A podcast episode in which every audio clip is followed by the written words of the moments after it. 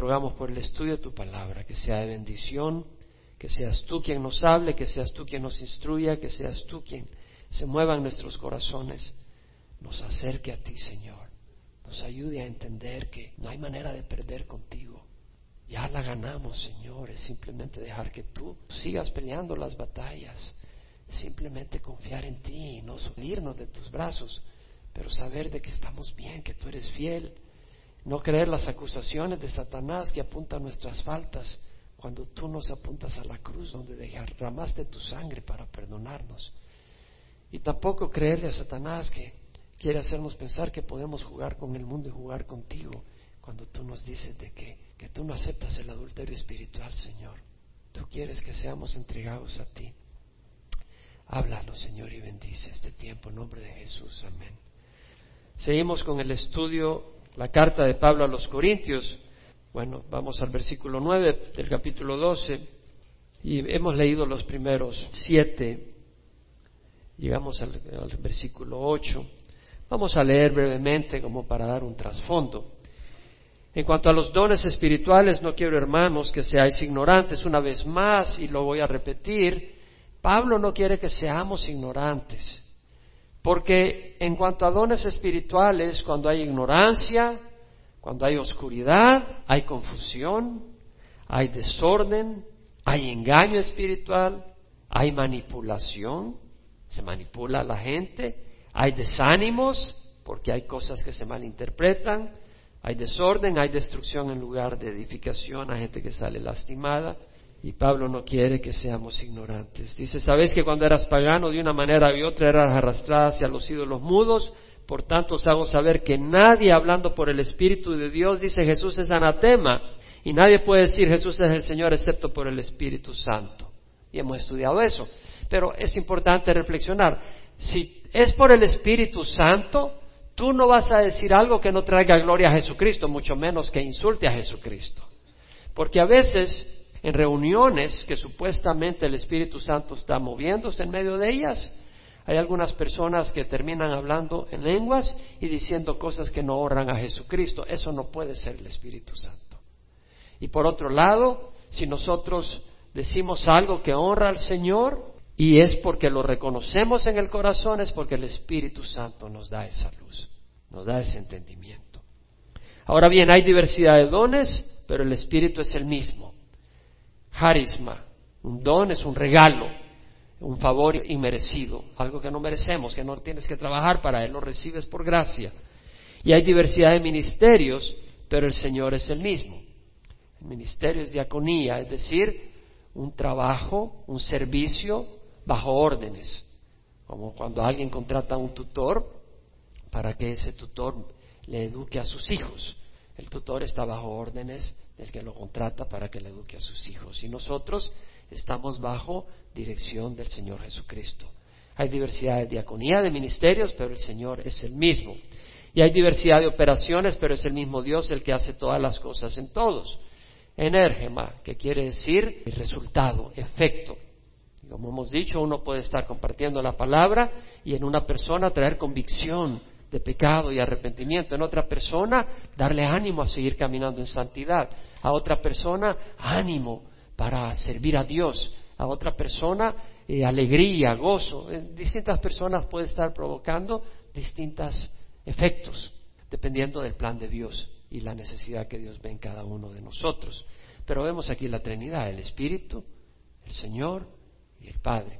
Pero a cada uno se le da la manifestación del Espíritu para el bien común vemos de que es el Espíritu Santo el que se manifiesta, no son dones naturales, no son habilidades naturales, sino sobrenaturales, y es el Espíritu Santo el que da esta manifestación. A uno les da la palabra sabiduría por el Espíritu, a otro palabra conocimiento según el mismo Espíritu. Ahora luego dice en el versículo 9, a otro fe por el mismo Espíritu, a otro dones de sanidad por el único Espíritu. Ahí vamos a arrancar. A otro fe Ahora, entendamos que Dios le da fe a todos. A todos nos da una medida de fe.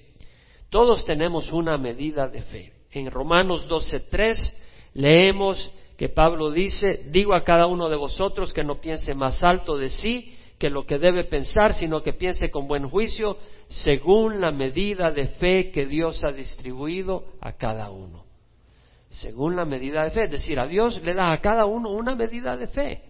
Ahora, ¿qué es fe? En Hebreos 11 leemos que fe es la certeza de lo que se espera y la convicción de lo que no se ve, porque por ella recibieron aprobación los antiguos. Sin fe no recibes aprobación de Dios, pero esa fe es un don de Dios.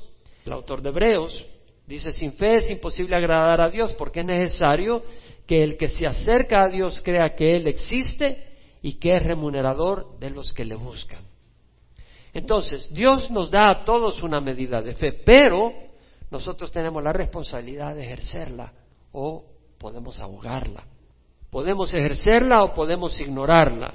Podemos ejercerla y regarla y permitir que crezca o podemos dejar que sea extinguida por el pecado y los placeres temporales. Es cierto, la fe que Dios nos da es un don y tenemos una responsabilidad de qué hacemos con ella. En Hebreos 3, 12, 13, el autor dice, tened cuidado hermanos, tened cuidado no sea que alguno de vosotros tenga un corazón malo de incredulidad. Incredulidad es contrario a la fe. Para apartarse del Dios vivo. La incredulidad te aleja de Dios. Antes exhortaos los unos a los otros cada día mientras todavía se dice hoy, no sea que alguno de vosotros sea endurecido por el engaño del pecado. Es decir, tú puedes tener fe, pero luego el pecado el deseo de estos placeres, el deseo de este poder, el deseo de este reconocimiento, el deseo de esta venganza, el deseo de expresar esta amargura o de seguir abrazando esta amargura, todo eso puede ahogar la fe que el Señor te ha dado y tú dejas de seguir al Señor porque el pecado ha endurecido tu corazón. ¿Entendemos? Entonces todos tenemos fe, alguna medida de fe, pero podemos ahogarla. Pero aquí Pablo está diciendo, a otro fe por el mismo espíritu. ¿Qué está queriendo decir a otro fe? Bueno, hay situaciones, retos y obstáculos específicos en la vida de una persona que requiere fe específica para esas situaciones. Una persona muestra fe en una situación a la que otros dirían, oye, esto es desesperante. Y ves que esa persona tiene fe sin problema, porque Dios le da a ellos fe específica para su situación. Entonces, a otros fe, es decir, a esa persona en esa situación, Dios le da su medida de fe. Y tal vez no te la da a ti en ese momento porque esa situación no es para ti, es para esa persona. Y tú ves a esa persona en esa situación y te escandaliza cómo pueden hacerlo, pero Dios le ha dado esa fe para afrontar esa situación. Yo recuerdo en mi vida personal, cuando dejé mi trabajo en la compañía por la que trabajé 14 años, era un buen trabajo, tenía las puertas bien abiertas, era bien pagado y llegó un momento, poco a poco me fui dejando de cinco días a la semana. Me tomé cuatro días y eso ya era un riesgo profesional en mi carrera. Tú no puedes hacer eso. Muestra que realmente te estás desligando de tu profesión y eso ya es negativo. Pero seguí ahí, no me cortaron. Y de ahí me fui a tres días. Y dije, wow, pero me tomé ese paso de fe. Fue fe que Dios me dio, no lo saqué de mi bolsa. Y luego un día dije, me voy y sin tener cómo iba a seguir viviendo económicamente. Pero el Señor se levantó y el Señor hasta ahora no me ha dejado. Dios me dio esa fe. Tal vez tú te embarcas en un ministerio nuevo, un orfanato. Unos ven muchos obstáculos, te dicen, ¿de dónde obtendrás los fondos? No conseguirás los permisos, pero Dios te da la fe. Fe que te ayuda a perseverar en retos, adversidades y escasez. Y al final, cientos de niños huérfanos pueden ser bendecidos. Pienso en el caso de George Mueller, que fue un hombre de fe. Él abrió orfanatos en Bristol, Inglaterra, y a través de ellos cuidó a más de 10.000 huérfanos. Estableció 117 escuelas cristianas que educaron a más de 120.000 niños. Era un hombre que no estaba pensando en sí, no estaba pensando en los retos. Dijo, mi Dios es capaz. Y empezó a servir en esa obra. Y venía el alimento, venía de los fondos pero no creas que estaban ahí, venían, tenían que orar y el Señor proveía. Era toda una obra de fe. Gail Erwin, en su libro Al estilo del Espíritu, menciona que fe es creer más en la gracia de Dios, es decir, creer que Dios tiene gracia un favor que no merecemos, pero que está ahí para ti. Él nos ama y eso es creer en eso, creer en su poder, anima más a otros. Cuando tú tienes fe, animas a otros. La fe te hace recibir más gracia y provisión, todo para el bien común. Tener fe consiste en una relación activa, vibrante y de confianza en Dios. Es decir, fe es esa confianza en el Señor y la fe brota fuera de uno, rebosando y tocando a otros. La fe es la llave a esas cosas grandes de Dios que no se pueden obtener de otra manera. En Romanos 5, 1, 3, Pablo dice, habiendo sido justificados por la fe, tenemos paz para con Dios por medio de nuestro Señor Jesucristo, por medio de quien tenemos entrada por la fe a esa gracia en la cual estamos firmes. Es decir, por medio de Jesucristo, a través de la fe, tenemos acceso a los favores sobrenaturales de Dios. A los favores de Dios. Gloria al Señor. Gloria a Dios. Yo recuerdo cuando había recibido al Señor, eh, eh, estaba reflexionando y e, esta sección de los dones me dan tanto gozo porque yo recuerdo muchas de las cosas que el Señor hace y sigue haciendo. El mismo día de hoy oramos para que el Señor restaurara la imagen, porque no había ni imagen ni sonido por internet. Y bueno, después de que luchó Nelson, le dije, ¿sabes qué? Vamos a orar. Y oré con él, oramos. Y yo le dije al Señor, Señor, tienes que hacerlo porque esto no es para mi beneficio. Y cuando íbamos a empezar a predicar, Él me dijo, ya está la señal. Gloria a Dios. Es para hoy en día. La fe no es para ayer nomás. Es para hoy, para nuestras vidas. Es real. Yo recuerdo cuando estaba en Watkinsville, yo había recibido al Señor y una noche estaba angustiado por situaciones complejas y estaba sobre la mesa del comedor. Era como las 10 de la noche ya, mi esposa, mis niños dormidos. Digo, Señor, todo esto está bien, pero confírmame que yo voy a estar contigo toda la eternidad. Si yo voy a estar contigo toda la eternidad, no importa lo que pase acá. Y yo sentí que el Señor me iba a hablar. Y me dio la fe primero para pedírselo. Porque tú no vas a pedir algo si no crees que existe la posibilidad que te lo dé alguien. Y le Señor, confírmamelo, dímelo. Pero yo cuando lo estaba pidiendo, no solo tuve la fe para pedirlo, que es un don de Dios, oye me vienes, y ten cuidado de confundir al instrumento con el que da el don. Es Dios el que da el don. Y si tú no lo aprovechas por bobo. Si me explico, si alguien te está dando el regalo y tú dices, no, pues se lo dio a él, pero a mí no me lo va a dar, tonto te lo va a dar, pídeselo. Amén. Entonces eh, dije, Señor, y yo sentí que el Señor me iba a hablar. Y nunca había hecho eso en esa época. Y abrí mi Biblia porque entendí que Dios no me iba a hablar por parlantes, pero sabía que me iba a hablar. Y al abrir mi Biblia, la abrí por providencia en el Salmo 23. Versículo 6, verdaderamente el bien y la misericordia me seguirán todos los días de mi vida y en la casa de Jehová habitaré para siempre. Y me acuerdo que era la Biblia New International Version la que estaba estudiando en ese tiempo. Después estudié la New American Standard, pero era la New International. Surely goodness and love will follow me all the days of my life, and I will dwell in the house of the Lord forever.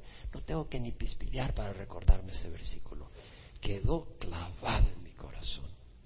Y la mañana siguiente yo le compartí a mi esposa. Jesús me visitó anoche, le decía, yo estaba apasionado, porque yo había entendido que el Señor me había confirmado que sí, que yo voy a estar con Él, que calm down, Jaime, relájate, sí vas a estar conmigo siempre. Y le compartí a mi esposa y estaba abriendo una carta que venía del campo misionero de África, de un amigo misionero que estaba en Lesoto, volando en avionetas, llevando comida a las zonas, llevando enfermos de aquí a allá.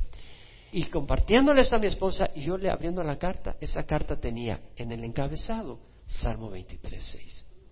Y teníamos una estación de radio cristiana en la zona de Watkinsville, Athens, Georgia, ya no recuerdo el nombre de la estación, pero compartiendo ese día oía la, estación de radio y tenían, ponían alabanzas y el DJ decía algún versículo y ese día mencionó el versículo Salmo 23.6.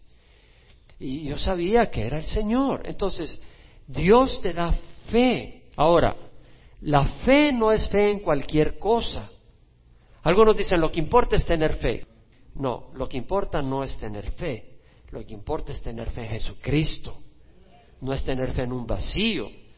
Porque el que obra es Dios cuando tú tienes fe en Jesús. Si tú no tienes fe en Jesús, ya no es Dios el que obra.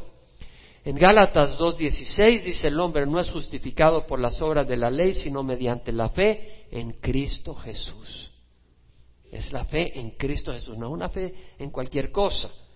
En Juan 6, 28, 29, cuando los judíos vinieron a Jesús diciéndole, ¿qué debemos de hacer para poner en práctica las obras de Dios?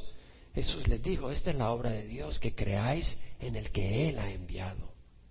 Es decir, la fe es en Jesucristo, creer en Jesucristo. Juan 16, 24 narra las palabras de Jesús donde dice, hasta ahora nada habéis pedido en mi nombre. Pedid y recibiréis para que vuestro gozo sea completo. Debemos de pedir en el nombre de Jesús, es decir, eh, poniendo nuestra fe en Jesús. En Hechos 3:16 tenemos la historia donde el cojo de nacimiento es sanado. Y cuando es sanado, se acerca la gente, a Pedro y a Juan. Pedro es el instrumento que ha usado Dios para traer sanidad. Y Pedro da un discurso y dice, por la fe en su nombre, en el nombre de Jesús, es lo que ha fortalecido a este hombre. Es decir, la fe en Jesús. Al oír la palabra de Dios, el Espíritu Santo aumenta nuestra fe, porque hemos dicho que la fe es un don de Dios, pero podemos aumentarlo en las circunstancias, en las situaciones. Romanos 10, 17 dice, la fe viene por el oír y el oír por la palabra de Cristo. Leamos la escritura. La fe es una llave que nos da acceso a la abundancia de Dios a las armas de Dios en la lucha espiritual en la que nos encontramos. Y podemos hacer algo para preservar y avivar esa fe. Por eso el enemigo pelea para que tú no leas tu Biblia, no vengas a la iglesia, no te reúnas con hermanos, o te va a permitir reunirte con hermanos tibios, que de lo menos que hablan es de Dios y de lo único que te hablan es del fútbol. Y se llaman hermanos, pero no tienen a, Cristo en sus labios. Y con eso sí te van a reunir, porque un tibio más otro tibio, se entibió la cosa. Entonces, no. Ahora, entendamos de que la fe no es para suplir nuestros caprichos, es para el bien común y es para la gloria de quién? De Jesucristo. Y porque algunas personas confunden, tengo que aclarar esto, porque algunas personas acusan a otros es por falta de fe que te pasan estas enfermedades o es por falta de fe que estás teniendo problemas económicos. ¿Quién ha oído cosas de esas? ¿Cierto? Es por esto, por lo otro. Si estás enfermo o con escasez de dinero, es por falta de fe. No necesariamente. De hecho, se requiere gran fe para perseverar en medio de enfermedades y para perseverar en tribulaciones, en angustia y en escasez. Se requiere fe para apagar fuegos y cerrar boca de leones y se requiere fe para pasar en medio del fuego. Dios decide cómo se va a glorificar en tu vida, no tú ni yo, mi hermano. Vamos a Hebreos capítulo 11, versículo 32 al 34. Tenemos hombres de fe que por la fe apagaron fuegos, extinguieron fuegos, cerraron boca de leones. Versículo 32, ¿y qué más diré? dice el autor, pues el tiempo me faltaría para contar de Gedeón, Barak, Sansón, Jefté, David, Samuel y los profetas, quienes por la fe conquistaron reinos, hicieron justicia, obtuvieron promesas, cerraron boca de leones, apagaron la violencia del fuego, escaparon del filo de la espada, siendo débiles fueron hechos fuertes, se hicieron poderosos en la guerra, pusieron en fuga a ejércitos extranjeros. Vemos estos hombres que por fe conquistaron reinos, hicieron huir a ejércitos poderosos, fueron valientes, siendo débiles se hicieron poderosos en la guerra, hombres de fe. Pero también vamos a ver en el versículo 36 otros que experimentaron vituperios y azotes y hasta cadenas y prisiones. Ellos no rompieron las cadenas, ellos no rompieron las puertas de prisión, ellos sufrieron prisiones. Fueron apedreados, Esteban mismo fue apedreado, aserrados, tentados, muertos a espada. Nuestro Señor Jesús, ejemplo, murió en la cruz. Pedro, otro ejemplo, murió crucificado. Anduvieron de aquí para allá cubiertos con pieles de ovejas y de cabras, destituidos, afligidos, maltratados, de los cuales el mundo no era digno, errantes por desiertos y montañas, por cuevas y cavernas de la tierra, y todos estos habiendo obtenido aprobación por su fe, recibieron la promesa en ese momento. pero fueron aprobados por su fe. Entonces, ¿qué hace la fe? La fe resulta en frutos visibles. Una fe resulta en fruto. Puedes por la fe hacer grandes obras. No tú, sino Dios a través de, de esa fe. Pueden haber sanidades a través de esa fe, pueden haber milagros. Te puede ayudar a perseverar en circunstancias difíciles. Puede transformar tu vida y liberarte de drogas, del alcohol. La fe revela que Dios es el autor de cosas grandes y maravillosas. ¿Quién puede decir amén? Entonces la fe hace que otros vean al Dios que con tus ojos físicos no puedes ver. La fe hace que podamos ver al Dios que no podemos ver con los ojos físicos. Ahora, vemos que hay también dones de sanidad. Sanidad, ama en el griego, es un nombre, no es un verbo. No dice dones de sanar, es dones de sanidad. Y la palabra sanidad es ama, que quiere decir un medio o manera para ser sanado. Por ejemplo, un remedio, una medicina, una sanidad. Dios sana milagrosamente. Puede hacerlo en respuesta a oración del mismo enfermo que ore y el Señor lo sane. Puede ser en respuesta a los ancianos de la iglesia, orando. Puede ser respuesta a través de un miembro de la iglesia que ora y otro es sano. Dios sana y es milagrosamente. Yo recuerdo cuando había recibido al Señor y esta madrugada me fui a mi planner para ver exactamente el día en que iban a operar a mi hijo. Cuando mi hijo nació tenía una situación que necesitaba operación, pero el doctor dijo, no necesitamos operarlo ahorita, vamos a estarlo en observación, a ver en seis meses. Ya fuimos a los seis meses, no, todo sigue igual, chequea, lo mira, seguía todo igual, ya faltando ya un, un mes o dos, me dijo, ¿sabes qué? Tienes que operarlo porque si no, esto no es nada bueno, hay que operarlo ya. Entonces hicimos la cita para la operación un viernes 13. Y hoy me fui a la computadora a ver qué día era eso.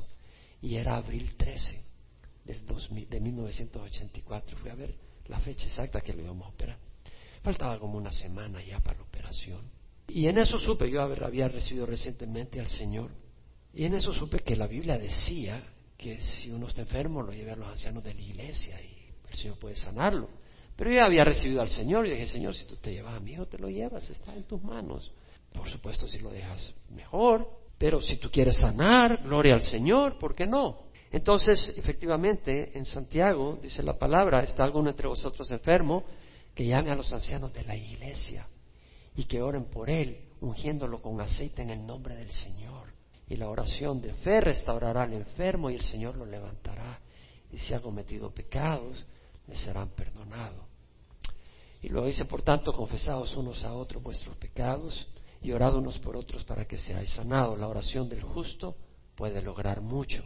Entonces vemos que está hablando de traerlo a los ancianos y habla de la oración del justo, o sea, aquel que está caminando con el Señor, que no está en una vida de hipocresía, pero que busca del Señor, pero somos justos por la sangre de Cristo. Entonces cuando vi que decía llevarlo a los ancianos de la iglesia, yo nunca lo había leído, cuando lo leí dije, hecho, este domingo llamo a mi hijo para que oren los ancianos. Y cabal, después del servicio, el pastor y los ancianos llegaron, invitaron ahí a la oficina del pastor y oraron por mi hijo. Obviamente yo no vi en ese momento, pues no lo examiné ni nada, pero al tercer día habíamos invitado al pastor a comer a nuestra casa. Y después de que él ya se iba, y me acuerdo que en ese, ese día yo discutí, conversé con él sobre el bautizo, de que me quería bautizar, que estaba muy emocionado que me iba a bautizar. Ah, qué fabuloso. Y cuando se fue, el Espíritu me dio entendimiento, discernimiento, tu hijo ha sido sanado. Nunca se me olvida. Y era como las nueve y media, diez de la noche, y, en ese pueblito a esa hora todo el mundo está dormido. Pero yo llevé a Dani y lo examiné y vi que estaba sanado, que no solo el Espíritu me había dado discernimiento, sino que era verdad, estaba sanado. Y me puse a amar a los ancianos de la iglesia, feliz. Jesús sanó a mi hijo, de veras, y gloria a Dios. Va. Y en la mañana siguiente, lo primero que hice fue a, ir a donde mi jefe, allá en Georgia. Le digo, Jesús vino a mi casa ayer. Se me quedó mirando. Soy ingeniero. Era ingeniero trabajando en investigación y desarrollo. Se le sobó, dijo. Y le digo, Dios sanó a mi hijo milagrosamente. Le digo, de veras, me dice. ¿Y hablaste con el médico? No, ya lo voy a hacer. Entonces ya, eran dos médicos los que habían visto a mí, entonces llamé al primero. Y como yo no solo le dije, ya no necesito operación, yo le testifiqué de Jesús. Y el médico me dice, gloria a Dios, me dice, ora por mí. Así dijo. que oren por mí en tu iglesia. Así me dijo. Ay, si yo sufriera más ahora, no solo hubiera orado por él, lo hubiera ido a visitar con mi hijo, pero bueno. Pero el segundo médico cuando le dije, me dice, no te creo, me dijo, tráeme lo que estás hablando, me dijo. Y se lo llevé, se lo llevé y lo examinó y ya me dijo, tu hijo no necesita operación. Y, ah, excelente. Y entonces me dice, yo creo que yo lo sané cuando lo toqué o algo. Y me pareció una blasfemia realmente, me pareció una blasfemia. Le dije, doctor, ¿se acuerda que cuáles eran las probabilidades de que mi hijo no necesitaba operación? Una en diez mil. En dos años, doctor. Y faltando una semana, ¿usted cree que por accidente mi hijo sanó? No le fue Dios. El que no quiere creer, no cree. Tú puedes apagar la fe que Dios te da por el engaño, por la mentira, por el pecado. Pero un día vas a creer cuando lo veas, pero va a ser demasiado tarde. Porque entonces vas a tener que dar cuenta por cada acto de injusticia que has cometido. Y Dios no quiere eso, quiere que te arrepientas. Dios sana de distintas maneras. Puedes traer tu hijo a los ancianos de la iglesia. Yo me acuerdo una vez en que me sanó sin, ir a los ancianos de la iglesia, sin ir a que nadie orara por mí. En una ocasión habíamos ido a Stone Mountain, que es un, un parque muy lindo en Atlanta, Georgia. Es una roca más grande que existe, creo que en el mundo, como una sola roca, una montaña que es una sola roca y ahí hay restaurantes y todo es un lugar amplio, pero una roca sola. Y tiene árboles en el área y todo. Y en una de esas agarré a mi hijo para bajar en una área yo andaba con chancletas. Yo con chancletas soy tan pésimo para caminar. Y solungón, pegué una deslizada y por lo menos no solté a mi hijo, ¿verdad? Por, como un padre lo agarré, pero estaba bien chovi, mi pequeño, estaba gordito y caí de espalda y, híjole, quedé ahí tendido. Y me llevó la ambulancia, llegaron la ambulancia, no me dejaban moverme. El Señor estaba tratando conmigo y ya me mira el médico y dice, oh, not good, me dice, no se mira bueno. Y dije, Señor, quedado paralítico y no te he servido ni nada. El estaba tratando conmigo. Y pasaba con muchos dolores porque me puso morfina para que pudiera regresar a mi casa. Pero me dijo, no, estás bien, me dice. Pero seguía con dolores, me, me dolía la espalda cada rato fuertemente. Y un día estaba, me acuerdo, estaba en la silla de, de la oficina donde trabajaba, cuando yo me levanto y digo, Señor. Y el Señor me dijo, pero si nunca me has pedido que te sane. Y en ese momento se me fue el dolor. No me volvió. Dios me sanó. Dios sana. Ahora, Dios puede usar con frecuencia a una persona a veces Dios puede usar a una persona que ora y que Dios sana, pero el que sana es el Señor. Y el problema es que los seres humanos le ponemos la fe al hombre. Y ese es un problema. Y hay abusos y de todo. Pero el que sana es el Señor. Y la gloria debe de ir al Señor, no al instrumento. Y el propósito del don es glorificar a Cristo, no al que oró. Olvídate del que oró. No te olvides de quien te sanó. En Hechos 3 tenemos al Señor sanando a través de Pedro y Juan. Vamos a leerlo porque es importante refrescar nuestro corazón con la doctrina sana. Cierto día Pedro y Juan subían al templo a la hora novena, las tres de la tarde de la oración, y había un hombre cojo desde su nacimiento al que llevaban y ponían diariamente a la puerta del templo llamada la Hermosa para que pidiera limosna a los que entraban al templo. Este viendo a Pedro y a Juan que iba a entrar al templo les pedía limosna. Nótese que Pedro y Juan no estaba pidiendo dinero, era él que estaba necesitado, el que pedía dinero, hoy, hoy es al revés. Entonces Pedro junto con Juan, fijando su vista en él, le dijo, míranos. Ahora, Pedro y Juan no le dicen míranos para que diga, ah, nosotros somos la respuesta. No, lo que le está diciendo es míranos porque quiero que pongas atención a lo que te voy a decir. Esa es la intención. Y les miró atentamente, esperando recibir algo de ellos. Pero Pedro dijo, no tengo plata ni oro, mas lo que tengo te doy. En el nombre de Jesucristo el Nazareno, anda. Y haciéndolo de la mano derecha lo levantó. O sea, el que tenía fe ahí era Pedro. Lo levantó. Si no andas te voy a hacer andar y levántate. No, no era así, pero lo levantó y andó. Muy interesante, Pastor Chá cuenta una historia similar, de que en una iglesia él fue a, creo que llegaba de regreso y y en el servicio, no era no, no, estoy seguro ahora si era la iglesia donde él pastoreaba o una iglesia donde había pastoreado en el pasado que llegó, no, estoy, no recuerdo ahora, pero era el servicio de la noche y le trajeron a una persona en silla de ruedas enfermo.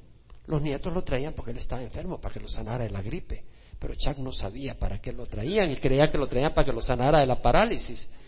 Y resulta que Chuck acababa de leer esto y Dios le dio fe Y viene y lo levanta. Levántate en el nombre del Señor. Y se paró y empezó a caminar. Y el Señor lo sanó. Y después los nietos le dicen, pues nosotros lo traemos por la gripe, padre. Dios sana. Dios sana hoy en día. Pero tienes que tener fe de Dios. Porque posteriormente, en otro lugar, le llevaron una persona en silla ruedas. Y entonces el hijo de Chuck le dice, porque oraron por esa persona. Chuck oró. Vamos a seguir orando por ti, dijo, etcétera, etcétera. Pero no le dijo, levántate y anda. Y Chuck Jr. le dice, papá, ¿y por qué no le dijiste levántate y anda? Le digo, porque Dios no me dio la fe para sanarlo. Este tiene que venir de Dios. Y yo recuerdo vívidamente cuando estaba en Comer, Georgia, donde iba a compartir la palabra recién que había venido al Señor, y Dios sanó a algunas personas, a una persona que tenía problema del corazón, que le iban a operar de corazón abierto y Dios la sanó. Pero me recuerdo en esa, en esa época que en una ocasión vino algún pastor conmigo y visitamos a alguien y me acuerdo el pastor sanando, no sanando, sino orando por sanidad y diciendo, el Señor te ha sanado, ten fe. Pero yo sentí en el Espíritu que el Señor no le había dado la fe a ese pastor para orar diciendo que el Señor le había sanado y que él lo estaba diciendo como una fórmula, el Señor ya te ha sanado. Pero yo sentía en el corazón Primero que el pastor no tenía la convicción de que el Señor lo había sanado. Entonces yo dije, pero si no tiene la convicción y estás diciendo eso y él no se sana, ¿qué pasó con el Señor? Entonces mejor ora para que la persona sea sanada. No digas el Señor sea sano a menos que sea el Espíritu que realmente te esté dando esa fe. Porque si no la gente se queda en el aire. Vemos acá que este hombre se para haciéndolo de la mano, lo levantó al instante, sus pies y sus ovillas cobraron fuerza y de un salto se puso en pie y andaba, hasta aprendió a andar, porque era desde bebé, era cojo, pero aquí aprendió a andar. Entró al templo con ellos caminando, saltando, asaltando. ¿Cómo no puedes saltar en el templo? ¿Cómo no vas a saltar si el Señor te sanó? Saltando y alabando a Dios, todo el pueblo lo había andar. Vean que alababa a Dios. No alababa a Pedro ni a Juan. Tampoco es una estatua de Pedro y Juan y le puso candelitas alababan a Dios. Y de un salto se puso en pie y andaba, entró al templo y todo el pueblo lo vio andar y alabar a Dios y reconocieron que era el mismo que se sentaba a la puerta del templo, la hermosa, a pedir limosna y se llenaron de asombro y admiración por lo que había sucedido. Y estando él asido de Pedro y de Juan, todo el pueblo lleno de asombro, corrió al pórtico llamado de Salomón donde ellos estaban. Y Pedro rápido percató y dijo, varones israelitas, ¿por qué os maravilláis de esto? ¿O por qué nos miráis así como si por nuestro propio poder o piedad le hubiéramos hecho andar? El Dios de Abraham, de Isaac y de Jacob, el Dios de nuestros padres, ha glorificado a su siervo Jesús, al que vosotros entregasteis y repudiaste en presencia de Pilato cuando éste había resuelto ponerlo en libertad. Y en el versículo 16 dice, y por la fe en su nombre, es el nombre de Jesús lo que ha fortalecido a este hombre a quien veis y conocéis y la fe que viene por medio de él. Es decir, es de tener fe en Jesús y la fe para sanar. ¿Quién la da? Jesús. Ese es el que da la fe. Entonces vemos que gira alrededor de Jesús. Hay algunas personas que dicen tener el don de sanar. ¿Ha oído hablar de eso? En la televisión, sobre todo. Yo creo que lo mejor es oír a alguien que ha sido sanado a través del ministerio de esa persona, decirme sanó de parálisis. Porque en la televisión pueden poner a cualquiera a saltar y decir yo estaba paralítico. Y quién sabe. O sea, hay mucho engaño, hermanos. Hay mucho engaño. Hay otros que ofrecen orar por ti para tu sanidad si ofrendas a su ministerio. ¿Han puesto a la televisión? El Señor te quiere bendecir. Da tu ofrenda de amor para que el Señor te bendiga. Lo dice de una manera muy sutil oh, aquí está el poder del Dios, y te miran con ojos de fuego. Pon la mano en la televisión, yo voy a poner la mía, ya, te voy a transmitir la sanidad, pero no te olvides de tu ofrenda, dale gracias a Dios por lo que va a hacer. ¿Qué es lo que están haciendo? Relacionando el dinero con el don de sanidad. Están vendiendo el don de sanidad. Bueno, entonces ya no es un don, es una venta, es un negocio. No veo en la Biblia que Jesús jamás haya solicitado ofrenda para poder sanar. Hay gente que sana en esas situaciones, porque Dios honra la fe de las personas que creen. Pero va a llamar a juicio a los que trasquilan a las ovejas. Eso lo vemos en Mateo 7, 21 al 23. Que Jesús dijo, no todo el que me dice Señor, Señor entrará en el reino de los cielos, sino el que hace la voluntad de mi Padre que está en el cielo. Muchos me dirán en aquel día, Señor, Señor, ¿no profetizamos en tu nombre? ¿En tu nombre echamos fuera demonios? ¿Y en tu nombre hicimos muchos milagros? Yo les declararé, apartados de mí, hacedores de iniquidad, jamás os conocí. O sea, él mismo va a estar ahí. Yo declararé, yo os declararé. ¿Ah? Os declararé en aquel día. Jamás os conocí apartados de mí los que practican la iniquidad. Dios sana hoy en día. Yo tengo testimonios que les he compartido algunos. Cuando Dios sana, sana. ¿Verdad? A veces uno dice, eh, yo sé que el Señor me sanó y está ahí todo amolado.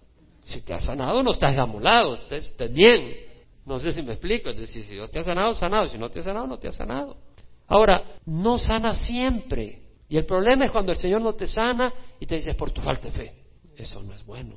Es una ingratitud. En Gálatas 4:13 leemos que Pablo dice, sabéis que fue por causa de una enfermedad física que os anuncié el Evangelio la primera vez. Pablo el apóstol a las iglesias de Galacia les predicó el Evangelio porque por una enfermedad tuvo que quedarse en el área y aprovechó a predicar el Evangelio. El gran apóstol Pablo no fue sanado allí rápidamente, estuvo enfermo. Dios lo usó para un bien mayor. Apúntelo, Gálatas 4:13. Según de Corintios 12, 7 al 9, Pablo dice, dada la extraordinaria grandeza de las revelaciones, Dios lo había llevado al tercer cielo, por esta razón, para impedir que me enalteciera, si Pablo se podía enaltecer, nosotros nos podemos enaltecer, hermanos. Tenemos que tener cuidado. Entonces Pablo dice, dada la extraordinaria grandeza de las revelaciones, por esta razón, para impedir que me enalteciera, me fue dado una espina en la carne, un mensajero de Satanás que me abofetee, para que no me enaltezca. Y tres veces le he rogado al Señor, quítalo de mí. Y Él me ha dicho, mi gracia es suficiente. Mi poder se manifiesta en la debilidad. Entonces, con mayor razón, me gloriaré en la debilidad para que el poder de Cristo se manifieste en mí, dijo Pablo. Entonces vemos de que había un beneficio mayor. Y ese hijón en la carne, esa espina en la carne, se cree que, como está hablando en la carne, que era una enfermedad, una dolencia. Pablo no lo especifica. Pero tenemos otros casos donde en el Nuevo Testamento vemos siervos de Dios que no han sido sanados. En 1 Timoteo 5:23 Pablo le dice a Timoteo, ya no bebas agua sola, sino usa un poco de vino por causa de tu estómago y de tus frecuentes enfermedades. Vino, dice uno, ya voy a tomar vino. No, dice un poco de vino. No pierda de vista que dice un poquito de vino como una medida que iba a servir como un agente medicinal. Es como cuando tomas el, el jarabe de la tos que tiene un poquito de alcohol. Mejor toma el que no tiene alcohol, más fácil, para que no te emborraches. Un poquito de vino. Ahora, en aquel tiempo a veces se recogían agua en las cisternas y tal vez el agua era alcalina y el vino la neutralizaba un poco o tal vez le ayudaba a esterilizarlo. Esa era la idea. Pero el punto es que le dice, usa un poco de vino por causa de tu estómago y de tus frecuentes enfermedades. Le está diciendo a Timoteo, Pablo, Pablo que no tienes fe para sanar a Timoteo. Cualquiera le diría, Pablo, te voy a enseñar cómo se hace esto. Pablo fue un gran hombre de Dios, un hombre lleno del Espíritu. Y él no recibió la fe para dar la palabra, para sanar a Timoteo. Lo único que pudo decirle es, ¿sabes qué? Lo más seguro es, y Pablo no lo dice, es que he orado, pero échale un poquito de vino al agua, porque yo creo que vas a tener que estar con esta dolencia el resto de tu vida. ¿Por qué? Dios lo puede usar para que uno no se sienta, oh, no, cualquier, me pican los mosquitos, Señor. Repelente automático en mi piel. No, te das cuenta que tenías que sufrir como los demás. Y, ahí vemos a, Pablo hablando de eso.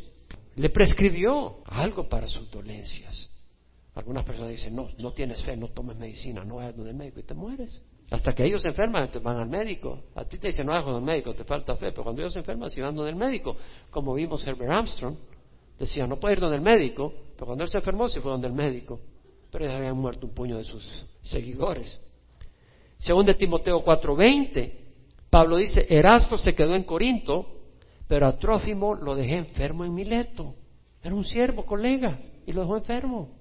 A veces Dios permite enfermedades. En Filipenses 2:25 al 27, Pablo dice, creí necesario enviaros a Epafrodito, mi hermano colaborador y compañero de milicia. Era colaborador de Pablo. Pablo lo veía como su hermano, compañero de la lucha de Dios, quien también es vuestro mensajero y servidor para mis necesidades. Era un siervo de la iglesia en Filipos que había llegado a ministrar a Pablo Y dice, Él los añoraba a todos vosotros y estaba angustiado porque habíais oído que se había enfermado. O sea, Epafrodito se había enfermado y no había sido sano, estaba bastante enfermo y llegó la noticia a la iglesia en Filipos, Epafrodito está bien enfermo y se afligieron. Y Epafrodito se afligió, dijo, estaba angustiado porque había oído que se había enfermado. Pues en verdad estuvo enfermo a punto de morir, pero Dios tuvo misericordia de él y no solo de él, sino también de mí, para que yo no tuviera tristeza sobre tristeza. Es decir, nuestro gozo es en el Señor, pero a veces vienen los golpes y vienen cosas que nos entristecen y tenemos que poner los ojos en el Señor. Vemos que Dios permite enfermedades serias aún a grandes siervos de Dios. Pero el único espíritu, dice, algunas traducciones dicen el mismo espíritu, dependiendo del texto usado, es el que da esa sanidad. Vamos a ir rápidamente al poder de milagros. A otro poder de milagros. Luego dice a otro profecía, a otro discernimiento de espíritu, a otro diversas clases de lenguas y a otra interpretación de lenguas, a otro poder de milagros. Las dos palabras usadas acá es enérgema y dunamis. Enérgema que ya hemos dicho que es el efecto, el resultado, y dunamis que quiere decir poder, de ahí viene dinamita. Son nombres las dos, son sustantivos. Entonces es como decir obra de milagro, obra de poder, obra poderosa. A otros obra poderosa. Y Dios se muestra poderosamente en la vida de sus siervos. Yo recuerdo en mi vida personal muchas situaciones donde Dios se ha manifestado, pero quisiera empezar con el Señor mismo. El Señor mismo cuando anduvo en la tierra, los milagros que ocurrían, no solo sanidades, sino milagros de poder, como por ejemplo cuando multiplicó panes y peces. Había unos cuantos panes, unos pececitos, y alimentó a cinco mil hombres, sus esposas y sus hijos, en una ocasión, la primera. Y en la segunda alimentó a cuatro mil hombres, sus esposas y sus hijos. O sea, se multiplicó pan cuando convirtió el agua en vino. Es una obra de poder. El Señor hizo esa obra de poder cuando calmó la tempestad en el mar. Dios puede calmar tempestades. Vea Marco 4. A veces se necesita más poder para calmar una tempestad en un lugar, en una familia, que para calmar una tempestad en el mar. ¿Quién puede decir amén? Marcos 4:35. Ese día, caída ya la tarde, les dijo, pasemos al otro lado. Despidiendo a la multitud, le llevaron con ellos en la barca como estaba, y había otras barcas con él. Pero se levantó una violenta tempestad de viento, y las olas se lanzaban sobre la barca, de tal manera que ya se anegaba la barca. Él estaba en la popa durmiendo sobre un cabezal, una almohadilla. El barco se hundía, el agua entraba, la gran marea, el viento, los apóstoles con, sus manos, con algún guacalito, echando agua de la... Nos estamos ahogando. Y van donde Jesús le dicen, maestro, maestro, no te importa que perezcamos. Y levantándose, reprendió al viento y dijo al mar, cálmate, enmudece. Y el viento cesó y sobrevino un gran, gran calma. Jesús puede calmar las tormentas. Y dijo, ¿por qué están amedrentados como, como no tenéis fe? y se llenaron de gran temor y decían uno a otro, ¿quién es este que aún el viento y el mar le obedecen? El Señor calma la tempestad. Y obviamente eso fortaleció la fe de los discípulos. Y en Hechos 13 podemos ver cuando Pablo deja ciego a un falso profeta.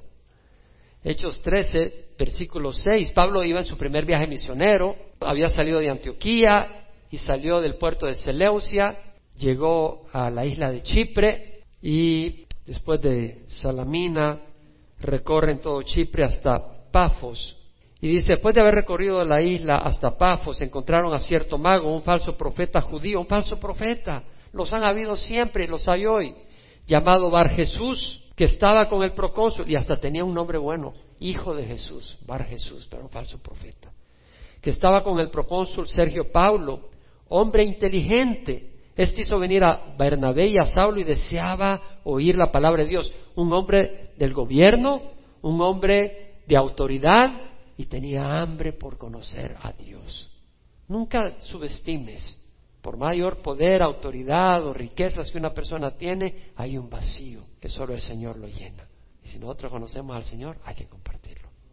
Pero Elimas el mago, pues así se traduce su nombre, se les oponía tratando de desviar de la fe al procónsul. Ahí mismo estaba luchando el enemigo, el diablo. Y Saulo, llamado también Pablo, lleno del Espíritu Santo, fijando la mirada en él, dijo, tú hijo del diablo, que estás lleno de todo engaño y fraude, enemigo de toda justicia, ¿no cesarás de torcer los caminos rectos del Señor?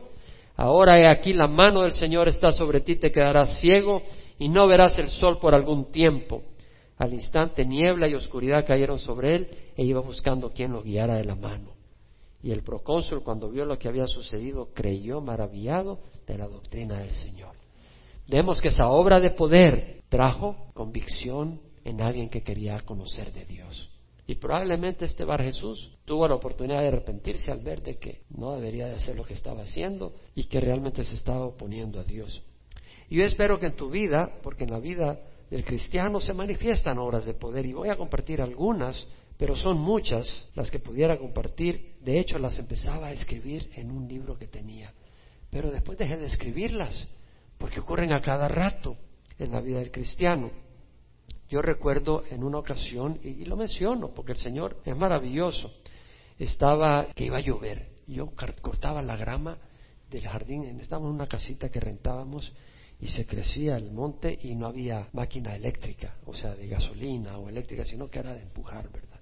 Y en el verano y se crecía eh, ahí, yo me descuidaba hasta que ya estaba bien grande el monte, que ya era una selva y, y un día dije, yo tengo que cortar esto, pero eso como que iba a llover. Se miraba que ya iba a llover. Y dije, pues si no lo corto ahora se va a mojar el pasto, yo no voy a poder cortarlo el fin de semana. Y una semana más esto va a ser una locura, me van a sacar de aquí. Dije, tengo que cortar el pasto. Y, dije, Señor, aguanta esto, aguanta, Señor, no puede llover todavía. Yo me acuerdo diciéndole al Señor. Y empecé a cortar el pasto, pa, y no llovía. Y el Señor no está lloviendo. Yo dije, Señor, estás aguantando la lluvia, Señor, no está lloviendo, sigue aguantando, sigue aguantando. Yo seguí cortando la grama. Y ya como a la hora dije, Señor, de veras que has aguantado la lluvia, ya ahora la puedes echar de regreso. Y entrando yo en mi casa empezó a llover. Y lo que hice, salí afuera, porque estaba, estaba patio adelante y había patio afuera, atrás. Y salí atrás y levanté mi mano y empecé a alabar al Señor. Y había vecinos por allá, que de su casa, ¿qué me importa? Yo alabé al Señor. Porque Hermano, el Señor es poderoso. Yo nunca busqué al Señor por sus milagros cuando lo busqué en Georgia. Yo lo busqué porque tenía una necesidad de Dios. Y cuando yo dije, ya no te encuentro, fue Él el que me fue a buscar. Yo dije, no te encuentro, voy a vivir como que si tú no existes. Y fue ahí donde empezó Dios a tratar. No, ya estaba tratando conmigo desde antes, pero ahí el Señor me alcanzó y me tocó. Pero no, ya, yo no estaba buscando, pero empezaron a ocurrir estas cosas y vi el poder de Dios. Nunca se me olvida en una ocasión, y, ocurrieron muchas otras cosas, pero otra, otro muy interesante, nos fuimos a Carolina del Sur a estudiar en la escuela bíblica y arrendamos una casa ahí para cerca del, Columbia Bible College.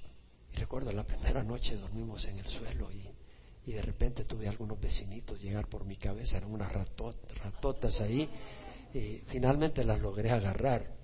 Pero una noche cuando ya estábamos ya instalados y todo, cabal en la madrugada, como a las una y media, dos de la mañana, chac, chac, chac, chac, chac, chac, chac, se oía en la pared un roedor o algo, que chac, chac, toda la madrugada yo no podía dormir. Y allá te hacen estudiar, pero que dan ganas de, híjole, te, te hacen sacar la, te hacen sudar para estudiar mucho.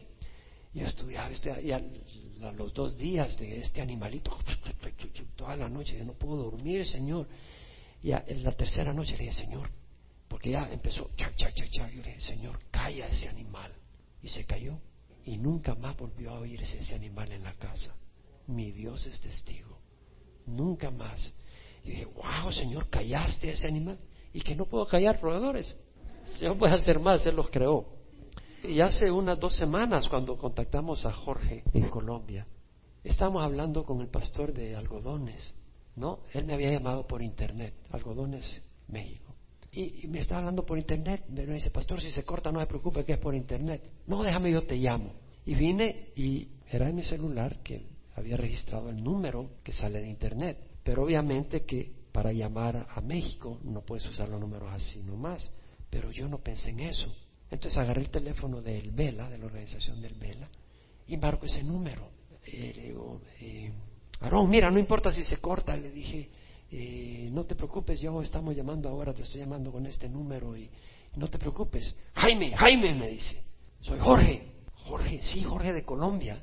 Y era Jorge de Colombia. El número de ese era exactamente el teléfono de Jorge de Colombia. Me dice, ay, me he estado queriendo hablar contigo, tengo una situación y quiero que ores y todo. ¿Y tú crees que eso es coincidencia? No es coincidencia. Marco un número de siete dígitos o ocho, no me acuerdo cuántos eran, y en vez de llevarme algodones me lleva Jorge, un hermano que recibió al Señor con nosotros y que estaba pensando en mí quería que oráramos con él. Dios hace obras, no una ni dos. Yo creo que muchos no vemos las obras de Dios porque no tenemos los ojos abiertos a la mano de Dios. Muchos no vemos las obras de Dios porque estamos caminando para este mundo.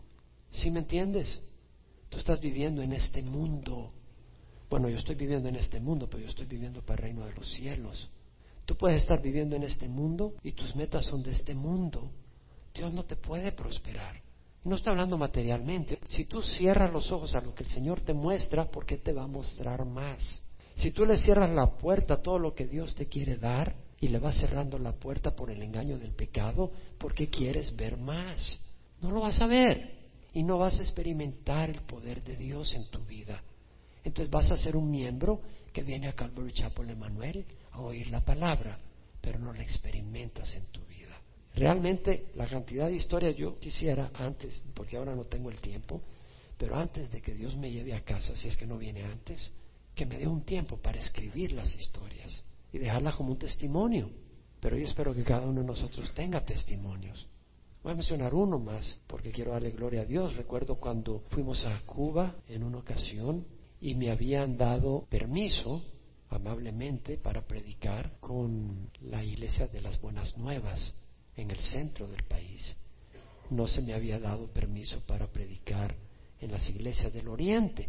Originalmente nosotros teníamos intención de predicar en Oriente y ir a la iglesia de Guantánamo, a la iglesia bautista de Guantánamo, pero no se me habían extendido esos permisos, así que no fui, pero regresando de ese mismo viaje, estoy en el aeropuerto de México para cambiar de avión y hay una cola de gente esperando a la American Airlines. Cuando viene un, empleado del aeropuerto y, y, nos dice a nosotros, ustedes son mexicanos, y el que está enfrente de mí dice, bueno, yo lo soy, dice, pero el que está enfrente de mí es cubano. Cuando dijo eso, mis orejas se abrieron.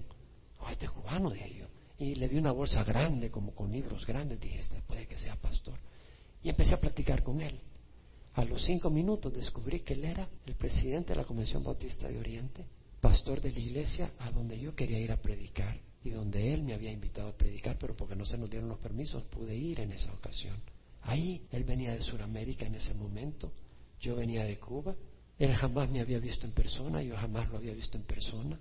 Si el empleado del aeropuerto no hace ese comentario, no empieza esa conversación y no nos damos cuenta.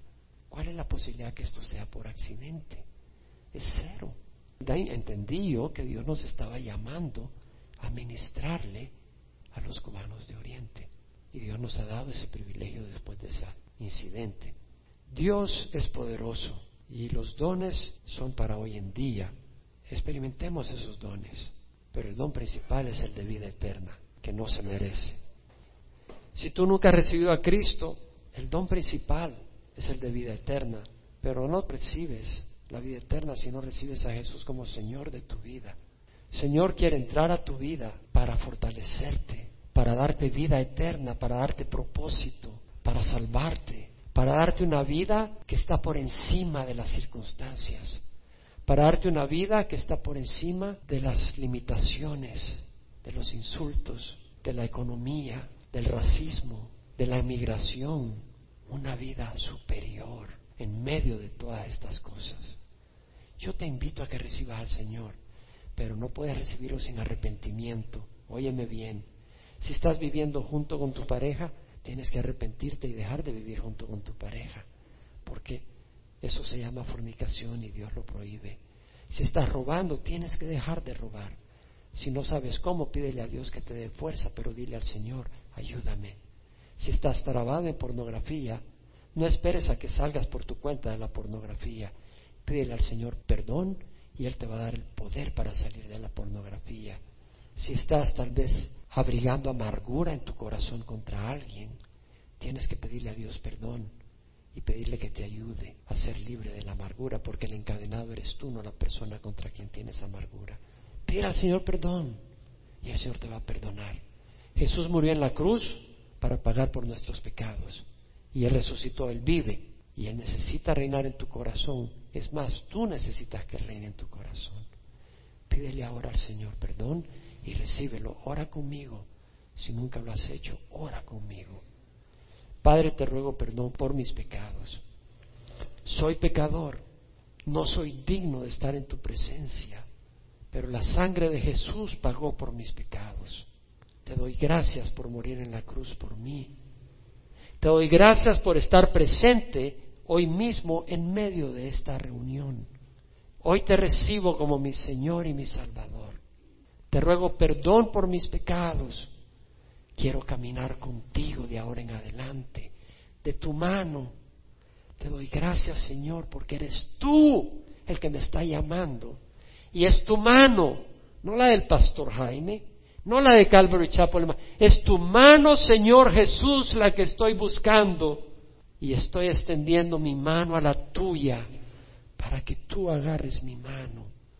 Padre, heme aquí. Perdóname. Creo que tú vives, te recibo como Señor mío y dame tu Espíritu Santo para caminar contigo hasta el día que vengas por mí. En nombre de Jesús. Amén. Si has orado, el Señor te perdona. Has recibido a Cristo en tu corazón y eres hijo de Dios. Y luego vamos a orar por el resto que estamos acá. ¿Quién tiene sed de ver a Dios moverse en su vida? ¿O solo quieres tener doctrina en la mente? ¿Crees que el Señor quiere que tu vida sea sin poder? Y el poder es de Dios, no es tuyo. Y el poder de Él no lo mereces. Y eso es lo que a mí me maravillaba cuando recibí al Señor. Ver que todas esas cosas ocurrían y entonces llegué a tener una relación como un niño con su papá. Papá, quiero esto. Papá, quiero lo otro. Pero pedía cosas del reino. ¿Y sabes qué? Mi papá decía sí. Y mi papá es tu papá si lo ha recibido. Y él quiere decir sí. Él se quiere mover en tu vida.